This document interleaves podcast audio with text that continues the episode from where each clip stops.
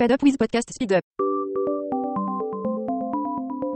Conversations with Tyler is produced by the Mercatus Center at George Mason University, bridging the gap between academic ideas and real world problems. Learn more at mercatus.org.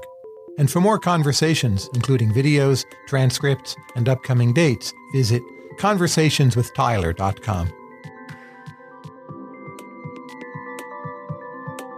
Hello, everyone, and welcome to Conversations with Tyler. Today I am chatting with Nathan Nunn, who is a famous economist, professor at Harvard. His work is wide ranging. I think of his main areas as economic development, history, and contract enforcement, but he's worked on many additional issues. Nathan, welcome. Great. Thanks for having me here, Tyler. It's great to be here. Let's start with some Africa questions. Why does it seem that Ethiopia is suddenly so successful in nation building? That's a good question. It's a, I think the standard answer. So I, I, haven't studied Ethiopia, but the standard answer would be a history of state formation. And so the, you know, that there was uh, Axum and Great Kingdoms. It was the one country that or area that wasn't colonized, and so that would be a, a, a standard answer. I think that's a pretty superficial answer. I don't think that we know intimately or in great detail why is it that a history of state formation or having successful states or empires is correlated with economic success in state formation today? But i think that would be you know the standard answer that your average africanist or growth economist would give. And i think there is some some validity to that. But does this get at a broader question about persistence and the mm-hmm. importance of persistence? So if you look at ethiopia in the 1970s it's a poster child for extreme poverty if we look at Ethiopia in the time of the slave trade, Eastern Africa, as you point out in your work, a very large number of slaves were taken from Ethiopia, mm-hmm. which is supposed to predict low trust and bad long term outcomes. And now they're good at nation building because of, you know, events millennia ago. Over what time horizon does persistence operate? Or is it is it always supposed to be moving in the same direction, or is there also some kind of mean reversion? Yeah, so that's a yeah, that's a great point. I think when you think about persistence, one thing that's important is how much of the total variation does this factor in the past explain? And that is going to be relevant for the type of question that you ask. If we see in the periods of decades or even centuries a lot of movement that, that and correlations that are in opposite direction, uh, that that's fine and that's completely consistent with persistence as long as persistence isn't explaining 99% of, uh, of, of everything or 97%. You know, the way I think about it, and I think hopefully this is answering your question, you know, we're all pretty confident that smoking in general uh, causes uh, lung cancer. So that's kind of a long-term, long-term factor. But you can definitely find counter examples of that, and so that's uh, individuals who maybe smoked but are healthy and lived uh, lived a lot longer, or throughout your lifetime you might have differences in level uh, levels of health. At one point you could be healthier or less healthy. Ex- exactly similar argument with education, right? So we think on average more educated people have higher levels of income but throughout a person's life there could be ups and downs and the correlation could be different amongst uh, subsamples. And so so so i think that analogy if you apply it to any country and any country's experience you know goes a long way to understanding why countries are moving often in opposite directions than what we would think. But if you look at a broad cross section of countries there is this non-zero correlation uh, that we call persistence. But let's say you're in a tournament with a hedge fund manager and you're both having to invest in emerging economies. And mm-hmm. you understand persistence. You and melissa dell probably better than anyone in the world right? Mm-hmm. uh, and the hedge fund manager hasn't mastered your work. So even if persistence is explaining say only 5% of the variation which would be a, a modest claim you should be able to beat that person right? Because you you and melissa understand persistence and you will pick the winners. On average somewhat better than the hedge fund manager or no well, it, it depends if there's a market for if there's others in the world who are also uh, as knowledgeable as us. But if we were the only two in the world, I would think, yeah, that's right. And the one th- the one thing I would also point out though is it's important to think about is the persistence based on location or based on societies. So I think a lot of the evidence that we have now. Uh, so think of Bill Easterly has a paper, or actually no, Putterman and Weil have a paper where they look at persistence and look at geographies and look at persistence based on societies. And there's been a lot of movement uh, of individuals. And persistence based on societies basically is very strong. Based on locations is is not strong. So that's the one caveat in you know if Melissa and I were picking versus this other person that one would want to take into account is trace the people and not the places. So if you try to think, say, within Africa, what would be some places that you would be modestly more optimistic about than, say, a hedge fund manager who didn't understand persistence? What would a few of those countries be? Again, recognizing enormous noise variance and so on, as with smoking and lung cancer. So I think um, you know if i'm true to exactly uh, what i was just saying so then southern africa or places where you have a larger population of societies that historically were more developed. So um, in Southern Africa, or South Africa, I should say, you have the Afrikaans and they have a different uh, descent than than others. So that's if I'm true to what I was saying. But that's ignoring that also within Africa, you had a you know a very large number of uh, successful, well-developed states, and that was prior to European colonialism and the slave trade. And so one could look at, at those cases. And so uh, one area that I work at in the Democratic Republic of Congo, where you had the Great Congo Kingdom, the Kuba Kingdom, a large number of other kingdoms, the Luba, for example. And that would probably be one country. That country today is pretty much as low as in terms of per capita income as you can be, right at subsistence. But if we're predicting just based purely on persistence and historical state formation, that would be that would be one to pick. What do you find to be the most convincing account of Botswana's relative economic success? Um, I think there's a few. I think one is a few things. One is Botswana is pretty small in terms of population. And so anytime you have smaller countries, you can have more ex- extreme outcomes. And so so that's one is that it's small but then related to that is it's also in general uh, ethnically homogenous particularly compared to other countries within within africa so the Tswana are the predominant ethnicity. Um, and they also have a historical social structure, and you know I think that was pretty well maintained uh, and left intact. And I think that's a that's a big part of the explanation. Uh, you've argued that in the context of a cross-country growth regression, the countries that had many slaves taken from them have done worse in the longer term than countries or what were then regions left more intact do you think that same regularity holds true within individual countries rather than across countries, say within different parts of Nigeria?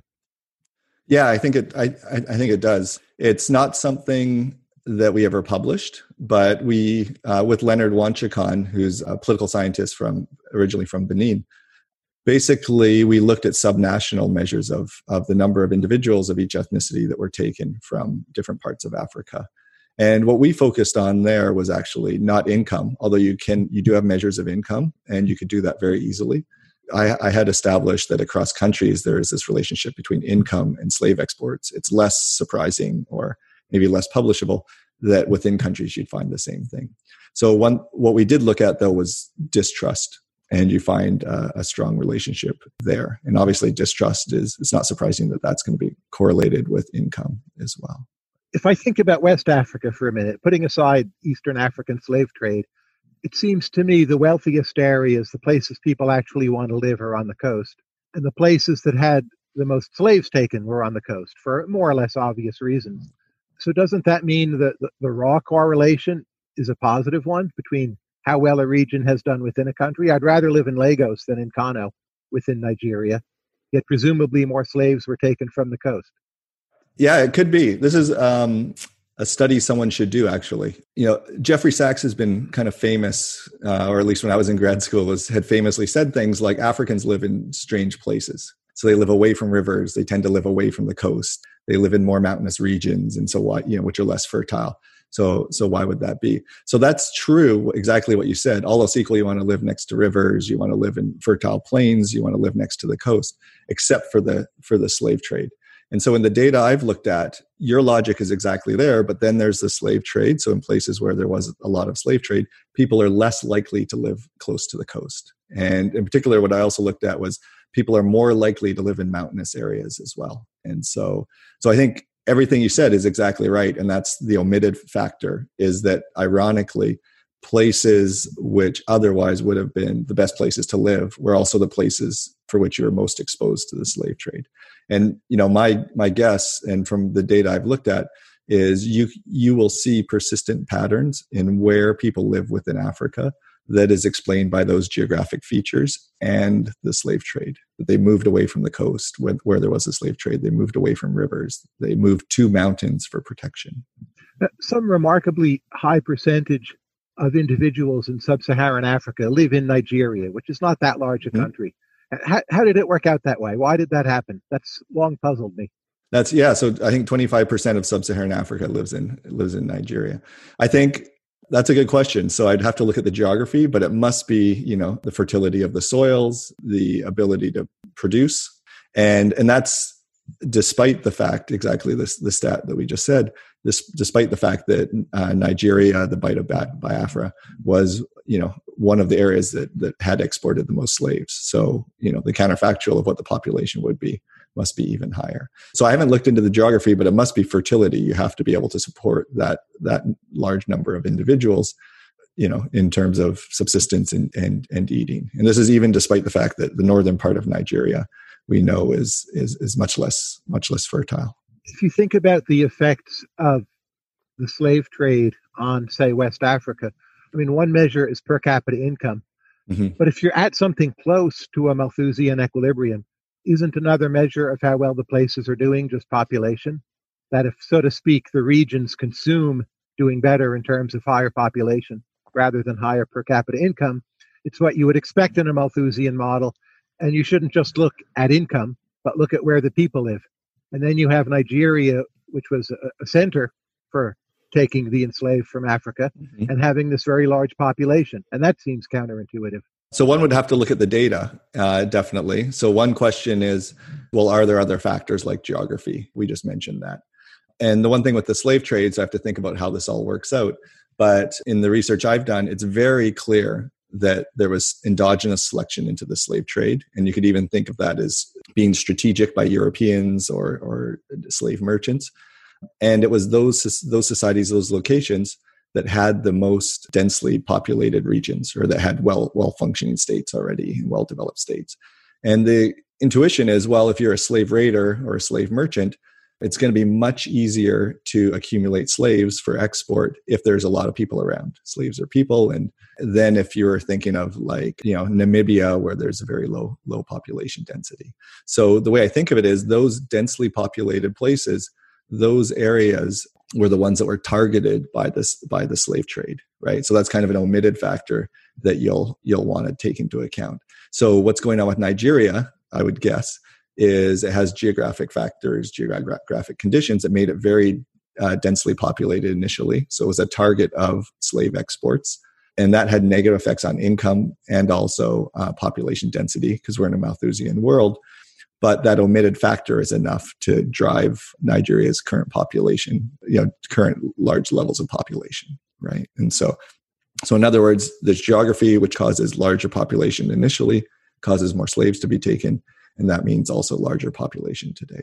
So you just have to take all those things into account. How do you think about Cape Verde in your framework? So originally those islands were not settled. They were a center for the slave trade. It wasn't the hmm. case that slaves per se were taken from them. Today, Cape Verde has a vibrant multi party democracy, free mm-hmm. speech, hardly a wealthy place, but institutionally, it seems to be doing pretty well in terms of mm-hmm. social and political capital. What's your hypothesis about Cape Verde? Yeah, so so this is one thing kind of in the analysis I did that was kind of hard to think about. So there are were were places that were initially uninhabited or that were, didn't supply slave exports. So Mauritius, Reunion would be another. I think Cape Verde fits into this bucket. Uh, so they imported slaves and didn't ex- export them.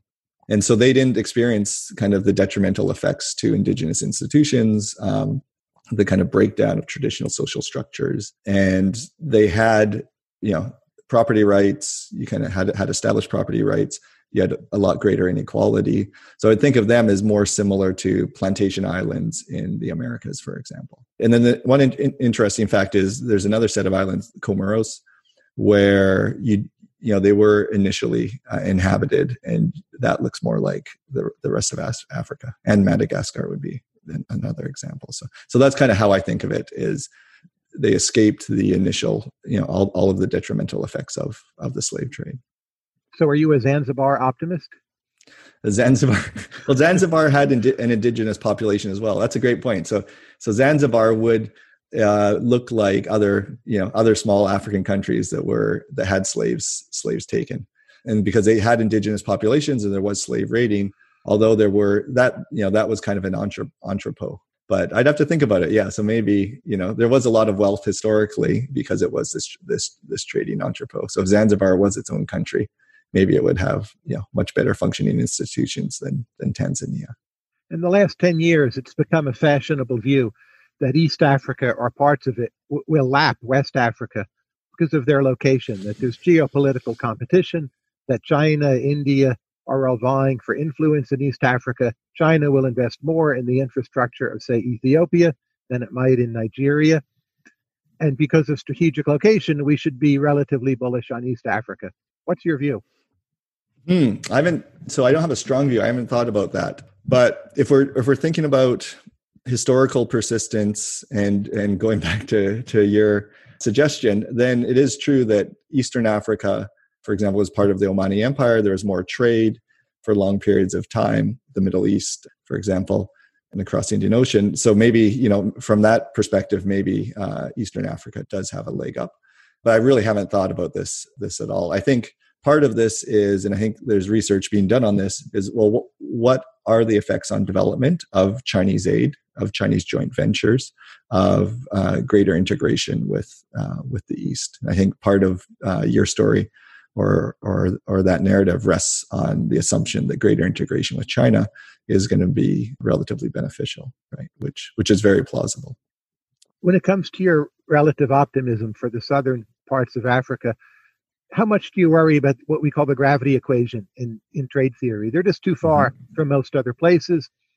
Most other countries don't care strategically very much about them, perhaps apart from a few minerals. They won't have nearly as much trade. South Africa, in particular, has been deindustrializing. So, what's their engine of growth given their trade possibilities seem to be more limited? Because the gravity equation is pretty powerful predictively, yes? Yeah, yeah, the, yeah. The gravity equation is very, very powerful. And so, one thing to keep in mind is uh, with the gravity equation, there are traditional variables that are in there, which are distance. But then there's been a lot of work actually extending this and putting other uh, bilateral variables uh, in there as well.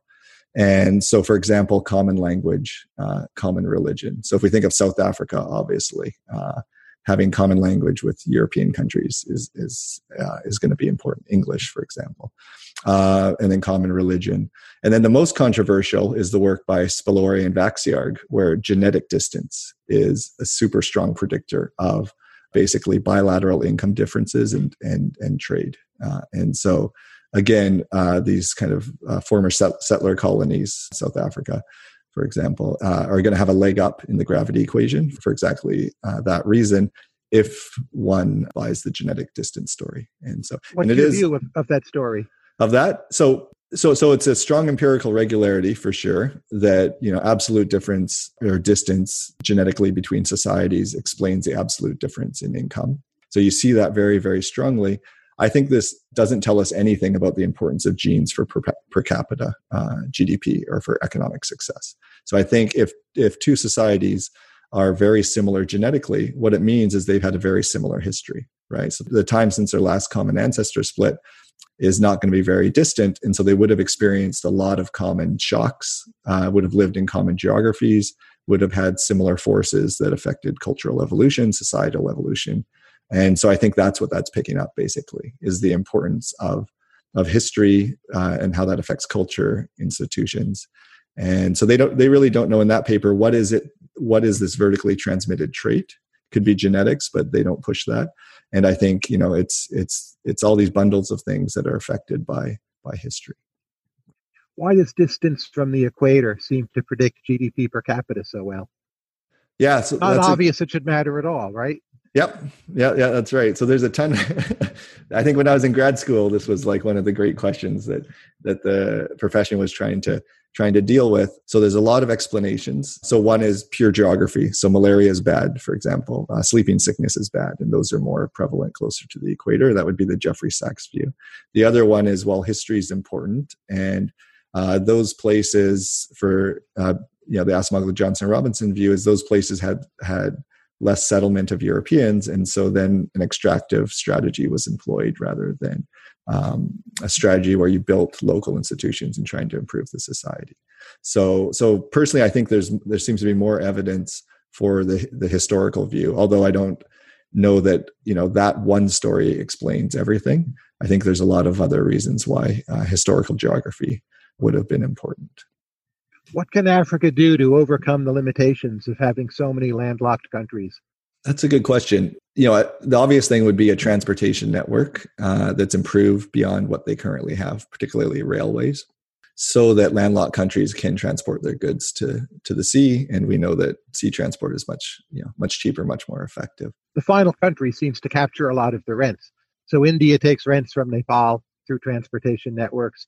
Djibouti captures a lot of rents from Ethiopia because the actual relevant port for Ethiopia yeah. is in Djibouti.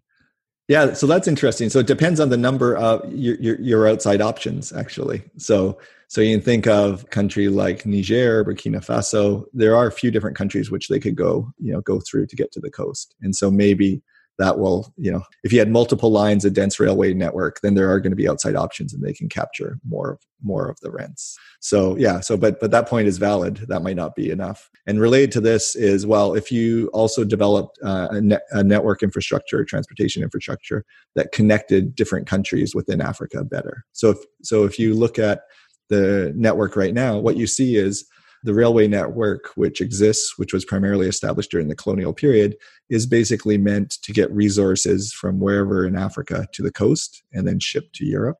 So it's not well established to allow African societies to trade with one another. And so that would arguably also be beneficial.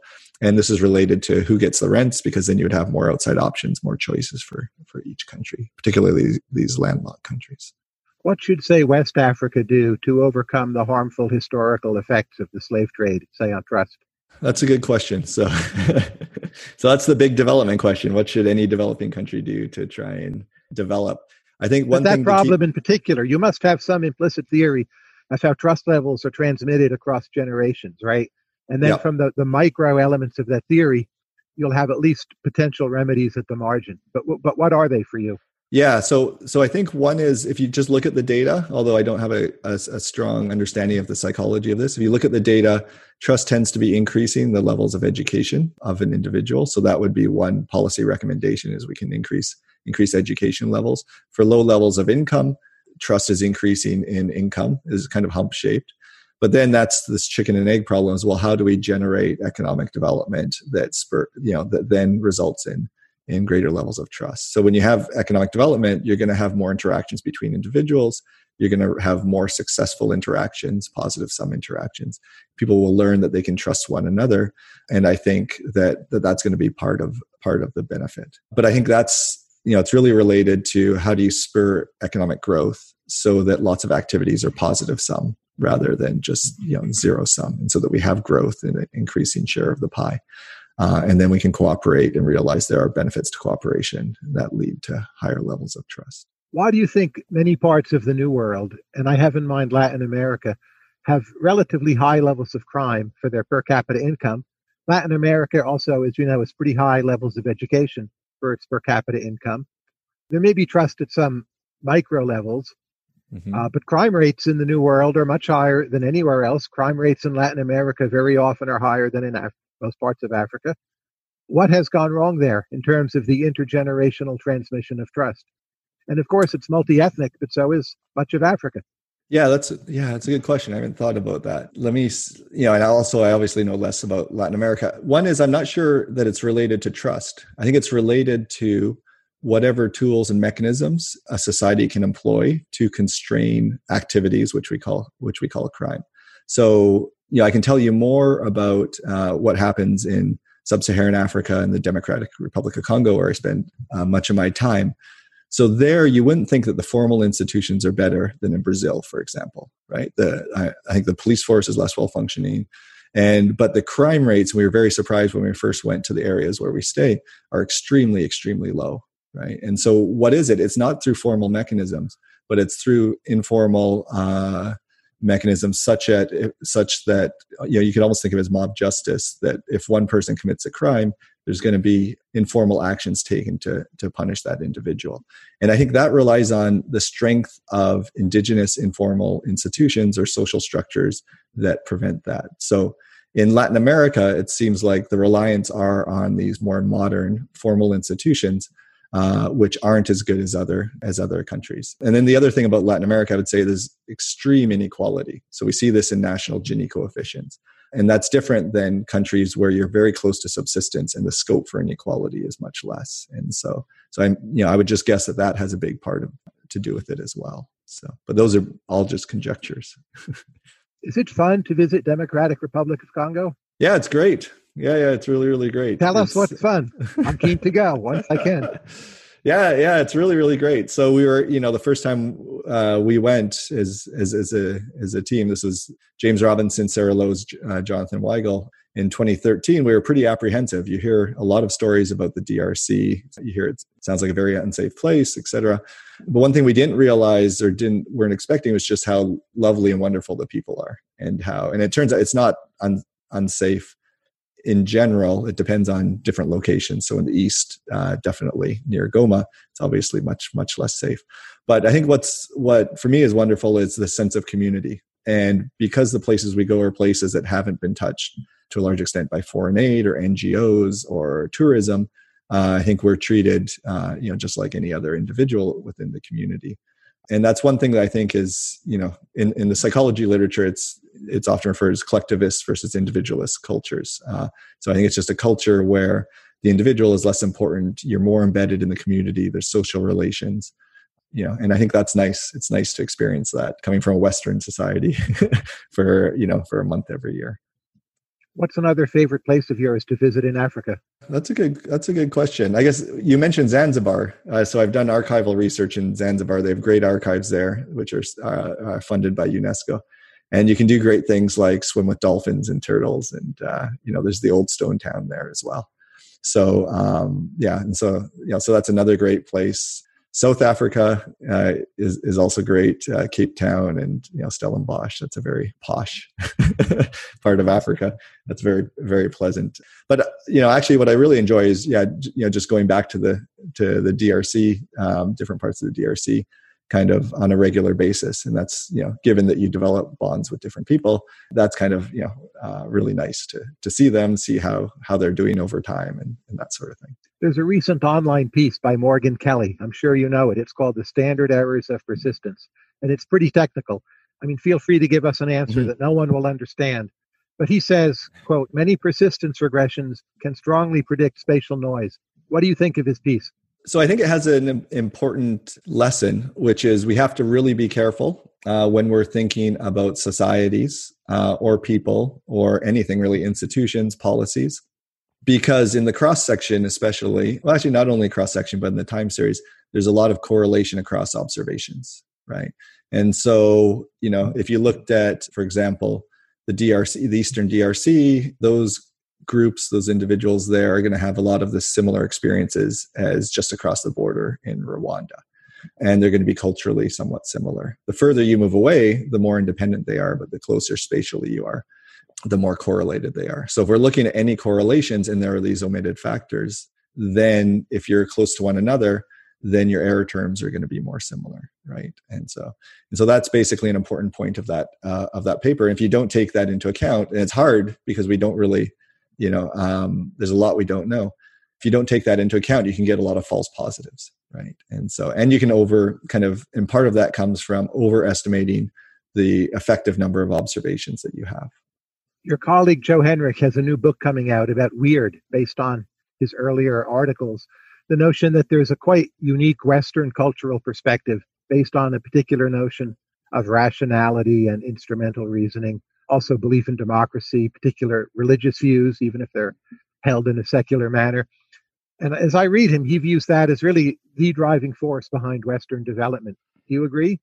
Yeah, yeah. I think we don't know the exact details for for exactly why, but I think there is something about weird societies uh, that led to the rise of Western Europe. Definitely, And I think that's the original, or not the original, because you can always go further back in time. That was an important impetus. Was why did Europe diverge from uh, the rest of the world?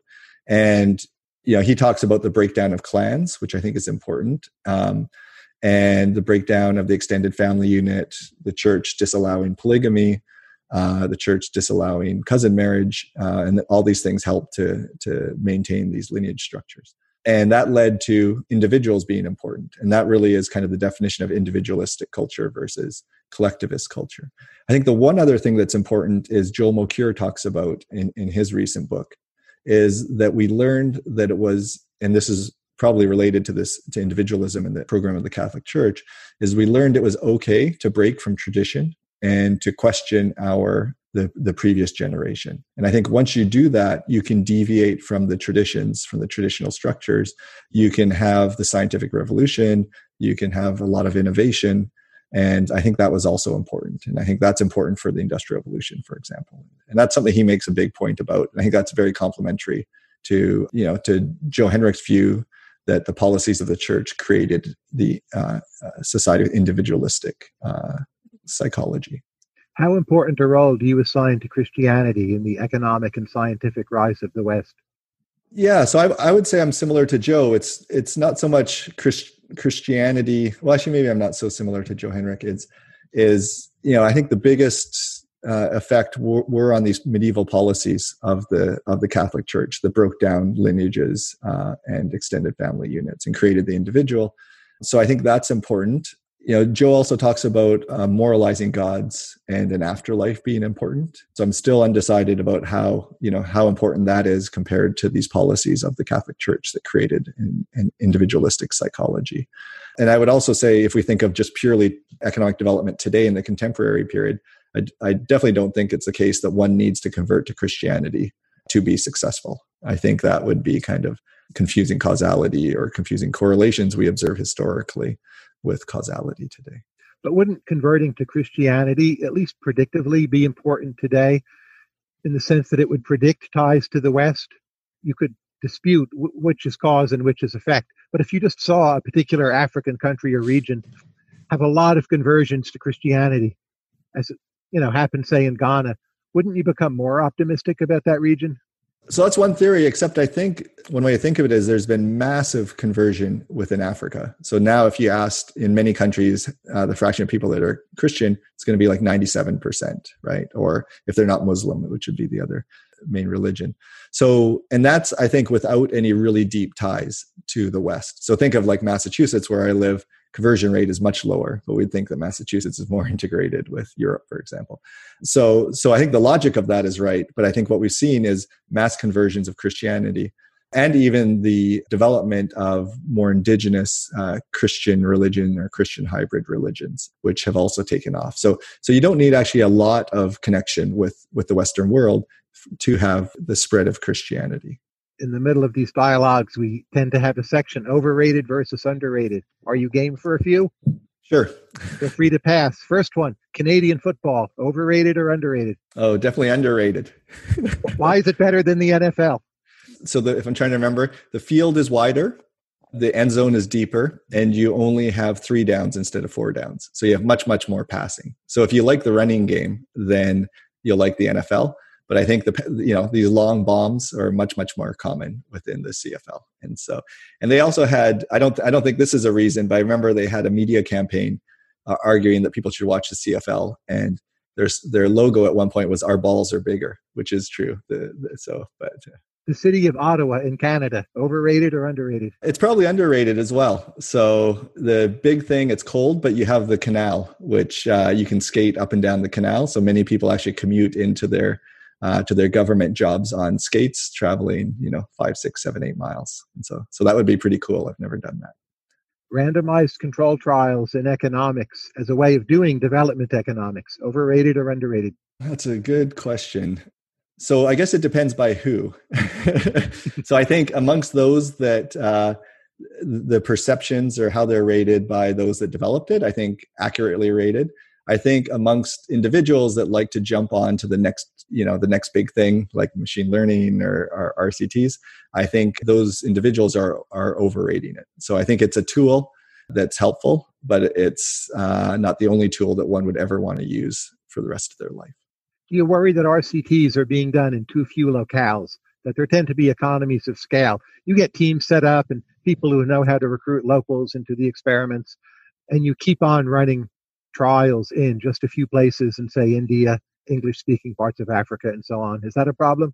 Yeah, yeah, I think that's that's that's definitely a problem. Um, I think you know we see this even more in other fields, so psychology, where you only run experiments, experiments, or behavioral econ, where you only run experiments amongst uh, Western university students. So development, you can say, oh, we're doing better, uh, but then, like you say, it's you know Nairobi, a few places in India, Uganda, and so there's but there's a lot of africa where there's you know where experiments aren't done. And the reason is like you say it's huge huge fixed costs to get things set up and so if you're a graduate student and you want to run an experiment you could go without any connections try and figure things out and set up a, a site or you could you know code up a survey send it to ipa or or another organization that's already somewhere and just run it there but i think the big problem is yeah that we are learning about developing countries, but a tiny, tiny slice. And the other thing is, those are the countries that are or societies that are most accessible. So, so when we start our work, and so I guess I could be preachy and say, oh, well, we went to the DRC and that was remote. There was no no one had you know had been really working in central DRC. But now we've been there for seven years and we're not going anywhere else. So we're falling into the exact same, you know, uh, the exact same trap. The use of standardized test scores to help shape or determine graduate admissions in economics. Overrated or underrated? It's very hard to get into Harvard if you don't have an absolute top math mm-hmm. GRE score. Yeah, I think that's overrated. I think, you know, it does measure some some things like your ability to jump through this hoop and learn this information, which is pretty much useless, uh, which is how to solve these tricky, you know, logic or math problems. And so that's useful. But I think the problem is, in order to do that, you have to basically take a summer off and, and study for the GRE. And if you're financially strapped or come from a disadvantaged background, that has a huge, huge cost. So I think it's there's a, um, a bias, a socioeconomic bias that is much worse than than the benefit. What should graduate economics stress that it doesn't now, or what should it do more of at the margin? For me, I think what would be, and you can kind of see this in my recent research, know how to do research that's more descriptive so and that's softer or that's or where the data collection is softer so in other words we never learn and i don't know of any courses that teach development economists when you go to a society how do you interact with people and, and ask questions face to face how do you run focus groups? How do you learn in ways other than surveys? And so we haven't you know we haven't done that. How do you ask questions about the social structure about uh, their beliefs, their values, norms, these things that are kind of invisible unless you ask about them. How do we do that? What should one think about? How are these societies structured? These sorts of things. And so, so that we, you know, we've taken a very scientific approach where what's the treatment? What are the outcomes? But there's all this contextual stuff which traditional anthropology looked at where we're just ignoring and that's data and that's super important and and we're not taught how to how to do that what, what's your favorite movie and why? Oh, favorite movie. That's a good question. Uh, favorite movie. In the past, it was Dazed and Confused. I must have watched that in in in university about hundred times. I won't talk about why that was the case. More recently, uh, Black Panther, or uh, there's a show called uh, the I believe it's called the, the Queen of Katwe, and one reason I like those is they portray African society in a more positive light, which is more realistic, I think. And I think that's that that's super important. I think there's a lot of implicit bias towards Africans, African Americans, which comes out in media, in, in movies or, or, or television shows. So I like those because those were empowering and and, sh- and showed African cultures in a positive light. What do you like best in African music? Oh, Africa. So I'm not super familiar with African music, but except for the local Congolese music, which wow, is, that's uh, one yeah. of the peaks, right? Yeah, exactly. So, so I like it. It's fun. It, it, you know, there's memories that bring me back to the first road trip we did when we went to visit the the, the Kuba Kingdom, and it was in this SUV that we rented, and we had these tapes playing with uh, Congolese music. and that was great. We even had air conditioning for about 10 minutes, and then the the tape machine caught on fire, and then the air conditioning broke down. Uh, but that music still reminds me of that trip, which was a two or three day trip, uh, or actually four or five day trip, round trip, uh, into the interior, which was my my first trip to the to the Congo. Uh, what I don't like is it's usually associated with dancing, and I'm a very stiff, rigid person that's not skilled at dancing. So. The Canadian economy has been very successful, right? We, everyone would recognize that. People love Canada. Canada has amazing soft power, global brand. Yet there are very few international brands from Canada. Maybe there's Molson Beer, but hardly mm-hmm. any others. Why is that? Um, that's a good question. So I said depends on what you mean. So I think international brands that there might be some brands that we don't know about, and so so the BlackBerry, for example. So maybe people do know um, Bombardier, and so that's one thing. And the other one is whether you include individuals so maybe Canadians know this, but others don't. Is you know there's a large number of singers, Celine Dion, for example, Shania Twain, particularly Avril Lavigne, which are Canadian, and so that's kind of one of our primary exports. But also comedians, so like Mike Myers, for example, Jim Carrey. But they're often not known as such, right? No one. Yeah. Not no one. Very few people think of these as being Canadian artists.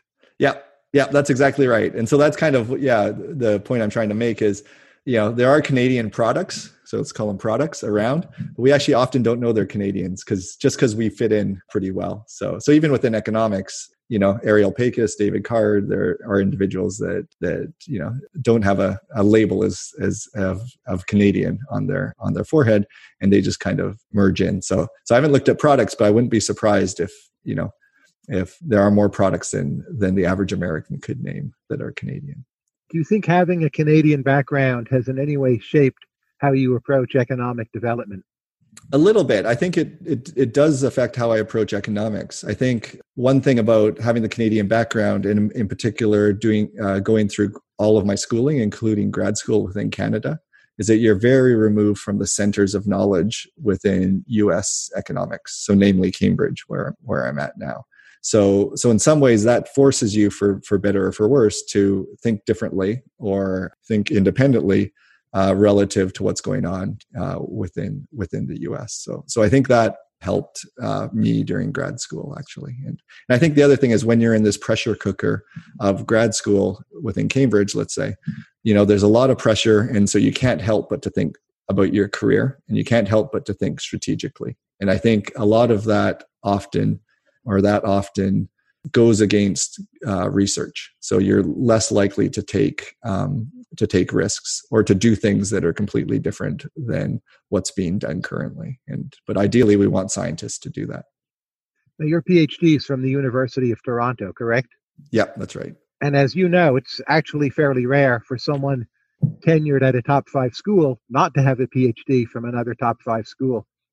Did you feel there were things you needed to extra learn or catch up on because your degree was from Toronto that you had to compensate for or you felt this was an advantage or it was just fine or? So the advantage was so there were things i needed to catch up on. The advantage was uh, exactly less pressure and i would have been happy just having a job at any school. So then that really frees one up to just uh, do what they love in terms of research right? Rather than do what they think has the the higher probability um, i think in the particular cohorts i was in I think this has changed for Toronto, so I don't want to say you know anything negative about Toronto now.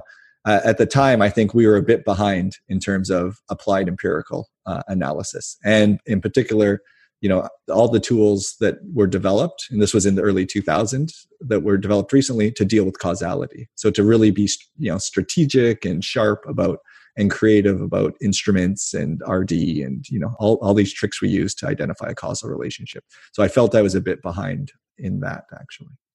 But why aren't there more people like you in equilibrium? So you managed to do it. Not to doubt that you're exceptionally talented, uh, but other exceptionally talented people don't seem to take the path you took. Sort of what, what happened to make your history different? Well, yeah. So why aren't there people more more like me? I think the reason is right now we're in an equilibrium. I think although there's policies which are undergoing right now, you know, that threaten to change this, where the best talent from all over the world comes to US schools. and you know top five schools let's say or, or, or these certain uh, us schools so there are lots of other canadians uh, there's you know great canadian graduate students but they just tended not to stay uh, in canada and so they would come for their phd to to the united states to harvard mit you know other schools but even within the us you won't find mm-hmm. many people at top five schools with phds from ucla for instance or brown which are very good schools with some fantastic researchers but the top students just don't want to go there. Was there yeah. some breakdown in the mechanism for spotting your talent? And we ended up lucky that you were slotted somewhere different, got a different perspective? Yeah, that's a good question. Yeah, I don't I don't know the answer to that actually. And you know, if there's more concentration than in other fields, I think there is uh, actually. So talking to people in other fields, uh, economics is extremely hierarchical. That the difference between the first and the fifth is huge. In other fields, it's more horizontal and you would just go to different schools based on maybe focuses. And so I don't know if it's about one could think about expectations being important, that uh, perceptions about you know the students that would go to a school that's outside of the top 10 for example uh, and maybe advisors being less likely to write really strong letters or to get behind an individual uh, just because you know of perceptions about how vertically structured the discipline is. And I think one other thing, possibly too, which is related to that, I think really in grad school, you overestimate as a student the differences between you know schools of different rankings. Once you kind of are at the stage I am at, you realize there's amazing research at all different types of schools. And so that this vertical difference that we kind of have in our minds as graduate students isn't really, you know, there and so clean and so strong. So but you know i haven't answered your question. So i don't I, I don't know why there's there's more mobility. Maybe yeah but you know maybe it is related to your your gre question or the fact that um, yeah or, or or the fact that tuitions are so high in the us but i don't i don't have a strong sense gender roles. What is the mechanism tying the use of the former traditional plow in earlier societies to low female labor force participation today? Yeah, so so that mechanism is basically, if we look at agriculture historically, some societies um, used an implement called a plow, and others use a, a, hoe or a digging stick or other implements. So the plow is great; you can uh, turn over a lot of soil, and that kills weeds, aerates the soil, uh, prepares it for planting. You can do that very quickly, uh, but it requires a lot of upper body strength to control the plow or to pull an animal that uses the plow. So what you see, because there are biological differences between men and women, that that difference, even though it might, it doesn't mean that women can't use the plow, uh, caused men to specialize in uh, agriculture and then women to specialize in home production. Where you have hoe agriculture, they you know there was more mixing. And so the what the what the data that we've looked at seem to indicate is well that generated norms that it's just natural for men to work outside the home and women to work inside the home. This is over hundreds or thousands of years. And then you have industrialization. And then those same norms are applied to factories or to service jobs. And so so that's the link basically to female labor force participation today and uh, using the plow thousands of years ago but if I look, say, at Russia or the Nordic countries, they've mm-hmm. had a long history of the plow mm-hmm. and now very high levels of female labor force participation. Right? Uh, Doesn't yeah. that mean it's not very persistent? Or even well, the United States? Yep, yep, yep, yep. That's exactly right. So, yeah, so it's coming back to like, well, how much of this is is, is this going to explain, and are there other factors? And so, so if you go uh, far enough north, there's going to be less plow use. So that's one thing to to keep in mind. But I think the other one is well, there's something else that's been changing, which is we've had increased gender equality, which is due to econ- uh, you know, my view, due to economic development, and then women being pulled out of of of the home, right? Uh, and so, in over the last 50 years, there's been this dramatic increase in female labor force participation within the United States, within Europe, right? But actually, if you actually look at the data, even now the level of female labor force participation rates which is you know 60% 70% uh, that's actually much lower than african countries which are much more much more poor for example. So so i think part of the answer to that question is we really overestimate the amount of gender equality in western societies. And so we think you know of course we're developed we're great we must be great on all these dimensions. We've made so much progress over over the last you know since world war ii but I think that's kind of overestimating just how great we are. And so once you account for these things like income, then you know uh, why we're not better than we should be. I think is is explained by the plow. Being a former communist country in Eastern Europe seems to explain female labor force participation very well in those countries, right? It's yep. high almost uniformly. Yeah. In your worldview, is that something we should expect to persist, or is that a temporary aberration? And now they're going to return to their older plow-based histories. No, I would expect it to persist. And there is some work. Uh, so Pamela Campa uh, has a paper in the Review of Economic Studies that shows persistence, at least up until the contemporary period.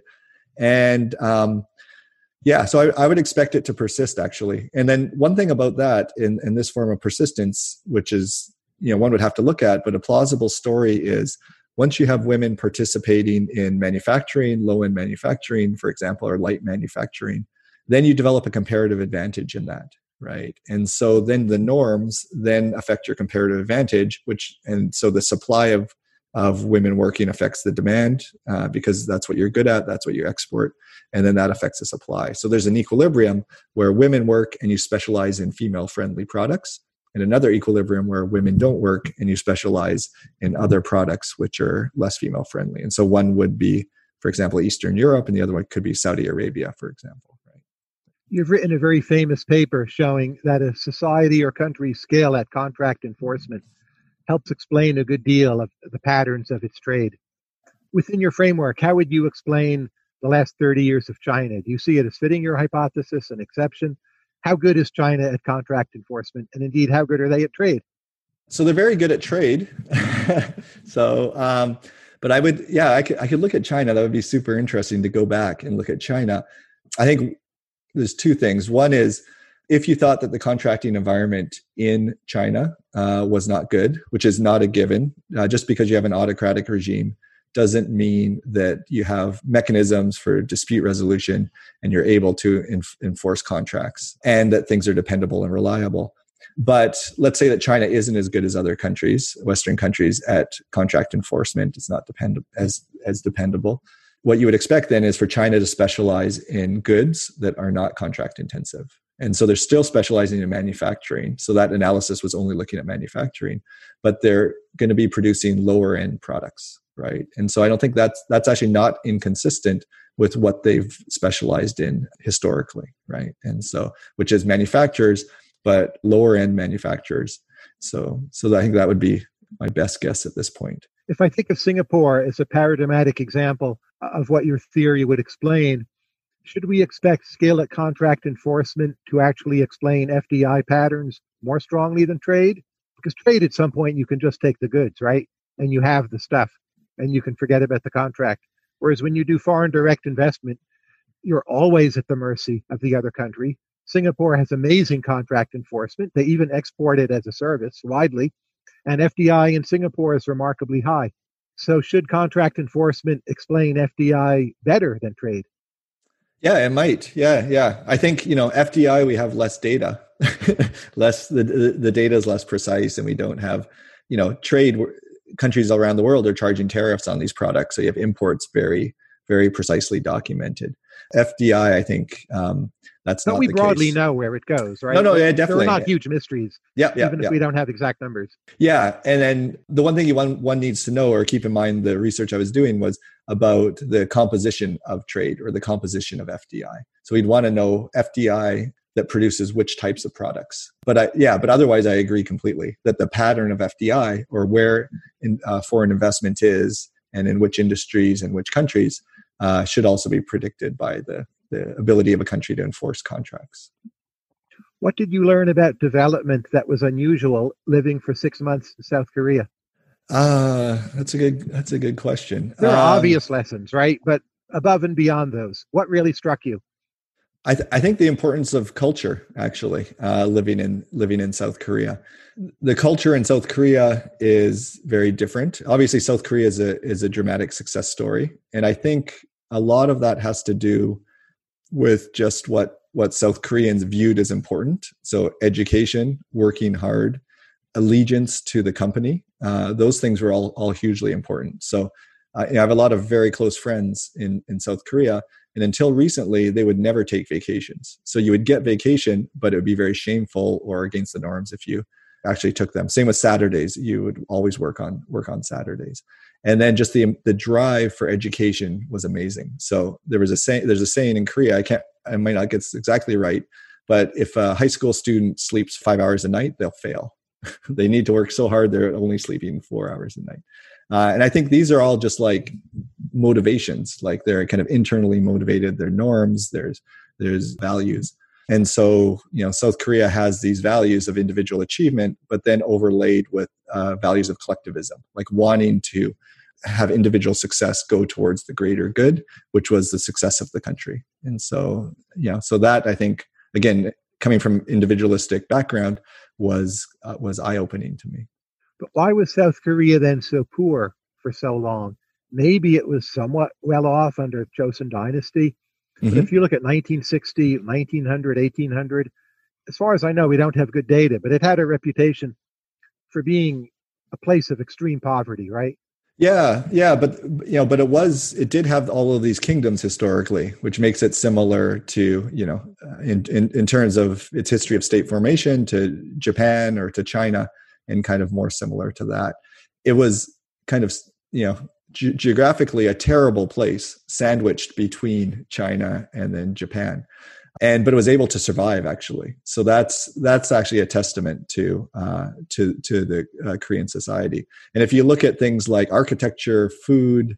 Uh, academics, uh, I think Korea was uh, has always been extremely ex- extremely sophisticated, and so you know there were periods of colonization. Um, and so I, I, have to go back and look at the data of Korea from the you know the early 20th century or 19th century. But I think that you know that explains a lot of it. Uh, I, w- I would guess so. So I, so I would say there there are these latent characteristics that aren't reflected in per capita income, which you know are important for for subsequent development. But doesn't this get us back to some problems with the persistence idea? So Korea, mm-hmm. like most places, has multiple pasts. It has a past yep. of extreme poverty, a past of extreme sophistication. So you can always pick out one or the other past and explain through persistence a present. You could pick out the past of extreme poverty and explain North Korea as a persistence of that. But ideally, you want to know if there's persistence on net in the whole data set. Yeah. And then you've got to line up all the pasts. But the Jeff Sachs point that we're just not very good at predicting which countries will do well next. Shouldn't that just make us outright skeptical about persistence? If you go back to 1960, who predicted then which countries would do well? Even knowing ex post which ones did well, it's very hard to find measures that will predict that, even knowing the winners. Yeah. So, so I think one important thing here is thinking about levels or growth rates. So Jeffrey Sachs's statement, uh, it sounds like, is about growth rates.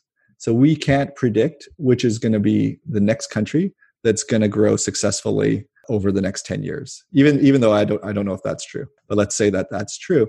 We can predict you know if you had money i'm sure you would bet on certain countries having a higher level of income over uh, 10 years from now than others. I think we have a pretty good sense of which countries will have higher levels of income.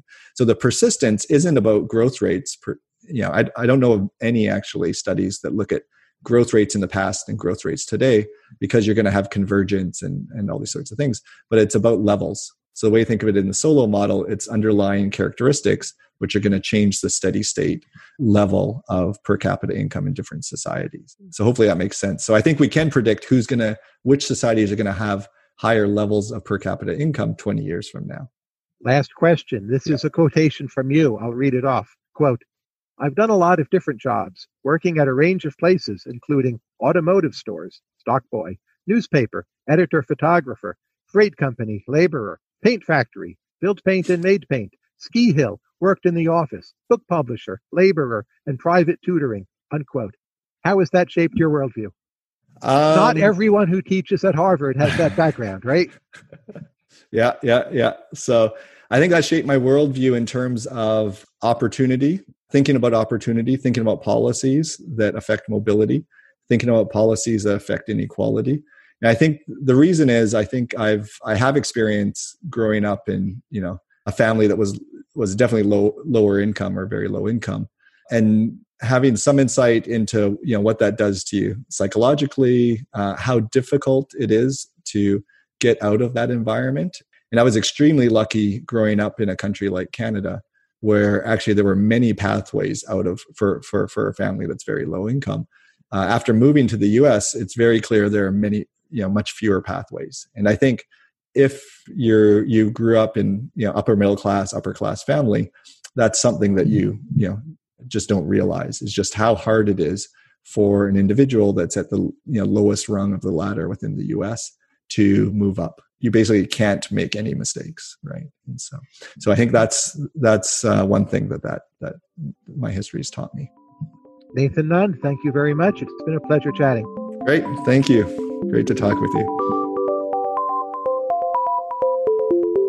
Thanks for listening to conversations with tyler. You can subscribe to the podcast in itunes stitcher or your favorite podcast app and if you like this podcast please consider rating it on iTunes and leaving a review. This helps other people find the show.